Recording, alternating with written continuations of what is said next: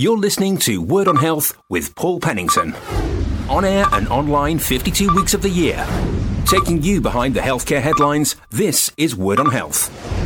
It's the pressure of blood in the arteries, and if it's too high over a period of time and not treated, then you'll be at increased risk of heart attack, stroke, and heart failure. It's also a risk factor for kidney disease, dementia, and some eye conditions. Also called hypertension, high blood pressure usually has no symptoms and is often termed the silent killer. The only way to find out what your blood pressure is is to have regular checks. In other words, know your numbers. So, do we? Professor Graham MacGregor is from the charity Blood Pressure UK. I think on the whole, the answer is no but people are getting much more aware of the importance of blood pressure, more important than their weight, because it's a bigger determinant of how long you live. 30 to 40 percent of the adult population in the UK have high blood pressure. Now that percentage increases as you get older, but even at 20 years old, 20 percent have high blood pressure, 50 years about 50 percent do, and at 80, 80 percent. Knowing what your blood pressure and knowing what you should do about it is the single most important thing you can do, and is the best thing you'll ever have done in your life. The good news is that high blood pressure can be treated, and there are lots of things you can do to lower your risk, aren't there? It's never too late to do something. It's better to start early in childhood because that's when your blood pressure starts going up. The major factor that puts our blood pressure is the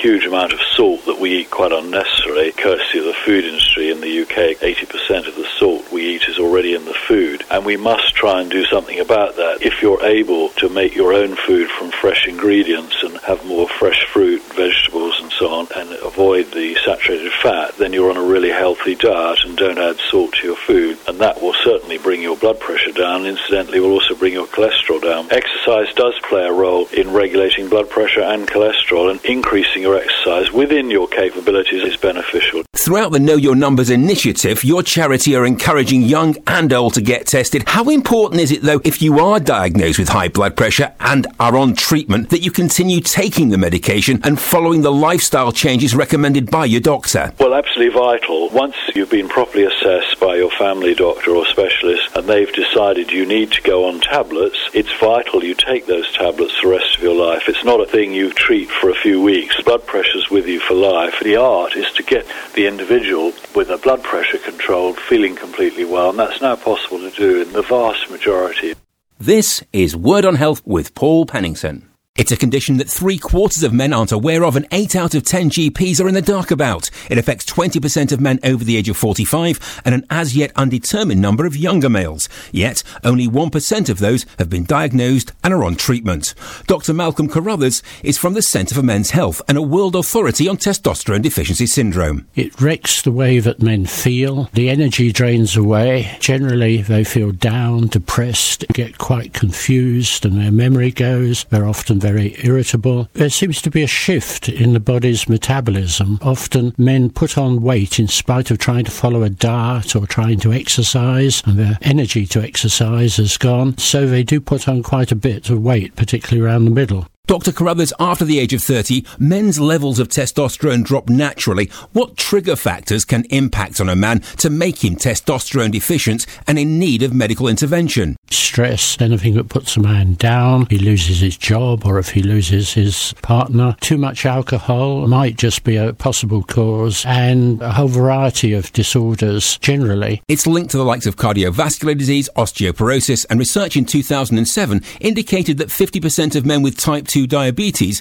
live with erectile dysfunction, one of the key indicators of testosterone deficiency. But the condition isn't routinely assessed as part of diabetic checks. Kathy Moulton is a clinical advisor to Diabetes UK. What we're hoping for is that doctors, when they're doing the annual review, will start to ask every man with type 2 diabetes about his sexual function.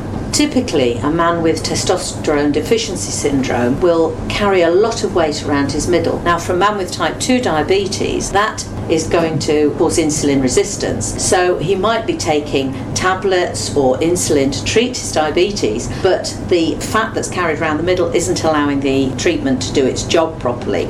Treating that central adiposity is going to improve the insulin resistance, and so his diabetes is going to be better controlled. Now, also, we know that testosterone replacement therapy helps to reduce blood pressure. Men with type 2 diabetes are already at high risk of cardiovascular disease. And so the fact that their blood pressure will be reduced, their risk of cardiovascular disease will be reduced. It's a win win for everybody. This is Word on Health with Paul Pennington. One in six of us now live with some form of hearing loss, and this is set to increase to one in five within the next two decades. Gemma Hitchin is from Action on Hearing Loss. Lots of different things that can cause hearing loss, and we can have it at any age, but aging is a significant factor in causing hearing loss. There's about 45% of over 50 year olds that have some level of hearing loss. That increases again as you get older to about 70% of over 70 year olds. And if you are encountering some form of undiagnosed hearing hearing loss, it's important to get it checked out, isn't it? A lot of people do, unfortunately, think, well, you know, there's nothing I can do, I'll just get on with it. But there is lots of things that you can do. It's easy to get your hearing checked. For example, we have on our Action on Hearing Loss website, and you can take it over the phone, we have an online hearing check. And it's a nice, easy test that you can do in the comfort of your own home. It's actually a speech and noise test. So it's measuring how well you can hear speech through noise. It only takes up to five minutes. It will then advise you whether you have a hearing loss or not and the steps that you need to take next. Hearing tests on the NHS are free of charge, and these days, getting to see a hearing specialist is a lot easier once you've been referred by your GP. And should we need a free NHS hearing aid, these devices are light years away from the hearing aids of yesteryear, aren't they? They're much better now than what they used to be. So I think there's a lot of misconceptions that you're going to walk away with this big banana shaped thing behind your ear that's going to be whistling all the time, going to give you lots of problems, but that's not actually the case. Hearing aids are much better looking these days, but also in terms of technology, they're much better and we can fit them up to match your hearing loss much more accurately. Of course, hearing loss can strike at any age. Are there things that the younger generation can do to protect their precious gift? Some forms of hearing loss are preventable. So, for example, exposure to noise. One of the biggest concerns we have is exposure to music. Music is much more accessible now, which is great, but are people listening responsibly? And they may not be aware that if they're listening to the levels quite loud and they keep doing that, there's a the danger of damaging the ears permanently. There are simple steps, though, that you can take. Keep an eye on the level of volume that you're listening at. Up to date MP3 players, for example, and on your mobile phones have a visual display so it will tell you how loud you're listening and if you're going above the danger zone. You can also buy some good quality noise reducing headphones. If you go to a club, wear earplugs. They're not going to stop you from enjoying the music. And when it comes to cleaning, we shouldn't stick anything smaller than our elbow in our ears, should we? That's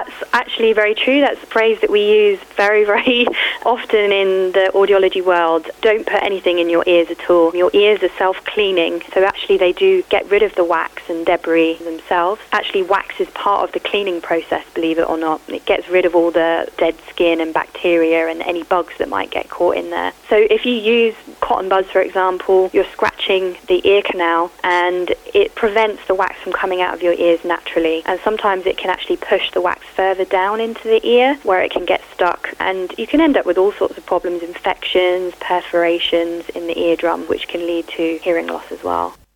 This is Word on Health with Paul Pennington.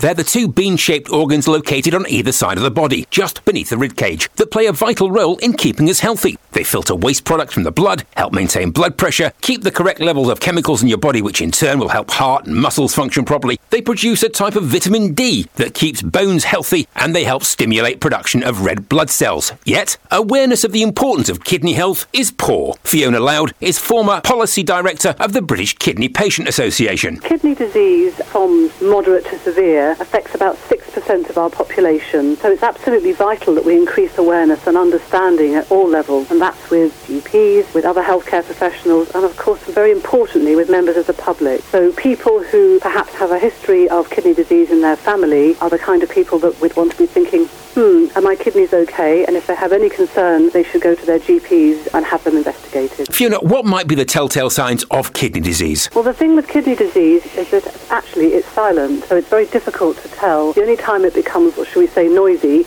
is towards the end when one perhaps might experience swelling or feelings of breathlessness and nausea. So in its early stages, it's much more insidious than that, and it tends to affect the vascular system. And in fact, at its early stages, it's far more likely to relate to a heart condition or diabetes rather than to lead to anything such as kidney failure itself. Are there things that increase our risk of developing kidney disease? Some of the risks of that are the same as can increase one's risk of having a heart or any other type of vascular condition. So not eating too healthily, perhaps lots of salt and fat in the diet. High blood pressure is really quite closely related to it as well. Are there groups of people at heightened risk? Well, yes, there are actually. First of all, if someone in your family has had kidney disease, or in fact, if someone in your family has diabetes, because they are quite closely related, those would be the people who perhaps might want to get themselves checked out. It's also fair to say that people in the South Asian community have a greater risk of developing kidney disease that develops more quickly, and therefore, many people in the South Asian community will end up needing a kidney transplant. You're listening to Word on Health, the report with its finger on the pulse of popular medicine, with Paul Pennington. Word on Health, for your very best of health. It's been calculated that one person takes their own life every 40 seconds. This means more people end their lives a year than homicide or war combined.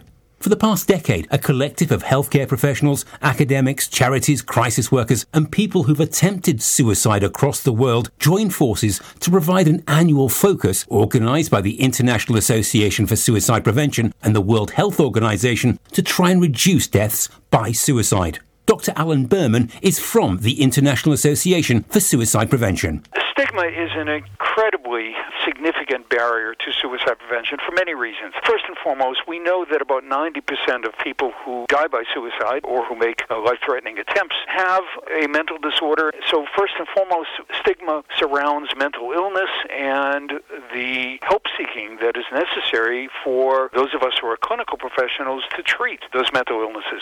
We can treat and treat successfully roughly about 80% of all patients who come into our offices. Getting them into our offices is part of the problem. Males in particular are not help seekers. On top of that, stigma is there relative to the fear that a lot of people have about a treatment that is going to be more intensive than perhaps they're willing to engage. Dr. Berman, what are the key ways that we can break stigma? First, it requires, again, public awareness that will energize people who care or who have family member at risk for suicide to reduce the barriers. We have to advocate for greater efforts to find ways to uh, mobilize men in particular to seek help. So really stigma is only going to change over time when the populations in various countries recognize that these barriers must come down if we indeed are going to save lives, and social systems that care about their population indeed should be reducing all forms of barriers when life is at stake. From speaking with all the charities, psychiatrists, and therapists I've been lucky enough to meet, one common wish has emerged, and that is for those of us living with mental illness or going through a crisis to reach out for help sooner rather than later.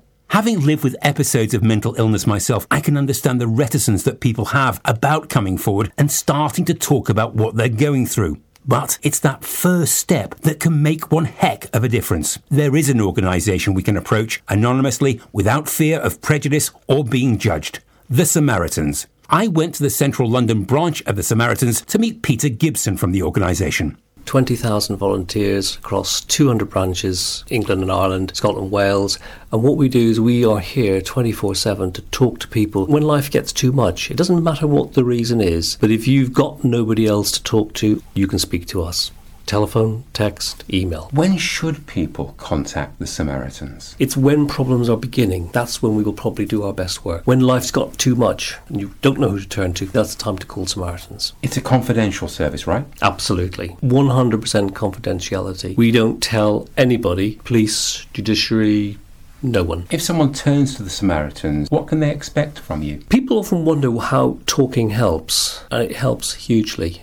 There are lots of places you can go where they'll actively intervene in your life. What we do is give people a chance to talk about things in an open way where they're in complete control. And often that space brings the stress levels down, for starters. Short circuits some of the conversations that are going around in their head. But more often than not, it's a really safe place to talk about those things that actually you find the hardest to talk about.